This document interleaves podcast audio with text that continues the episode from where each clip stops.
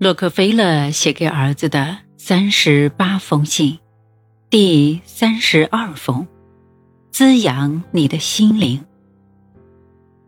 亲爱的约翰，我们的心灵跟身体一样，也会有饥饿感，但是人们往往以没有时间为理由，让心灵空虚饥饿，偶尔想起才补充一点养分。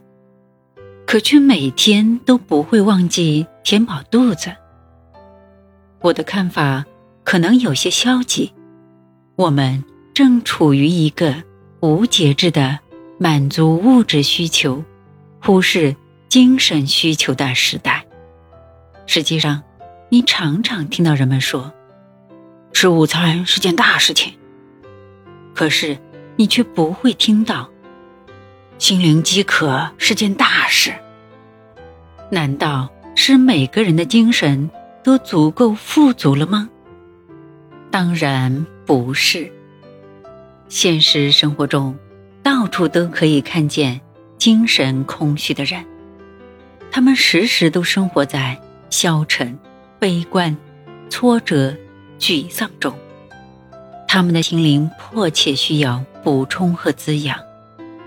但是，他们却无一例外的对心灵的召唤嗤之以鼻，任由心灵之光暗淡下去。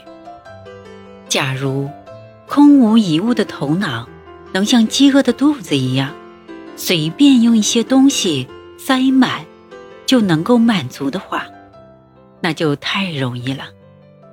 但是，事情没有那么简单。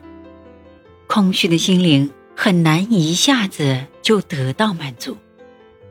心灵是我们真正的家园，它给我们带来积极的或者消极的影响，因为这个家园里的每一件东西都有一定的效用。有的会有所创造，为你的未来做准备；有的会有所毁灭，降低你未来的成就。每一个登到顶峰或即将登峰的人，都是积极的。之所以积极，是因为他们总是用美好、纯洁、强大、乐观的精神养料滋养心灵，就像每天都给身体补充食物一样。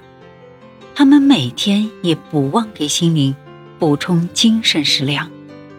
他们明白，拥有充盈的头脑。就永远不愁温饱，也不愁养老问题。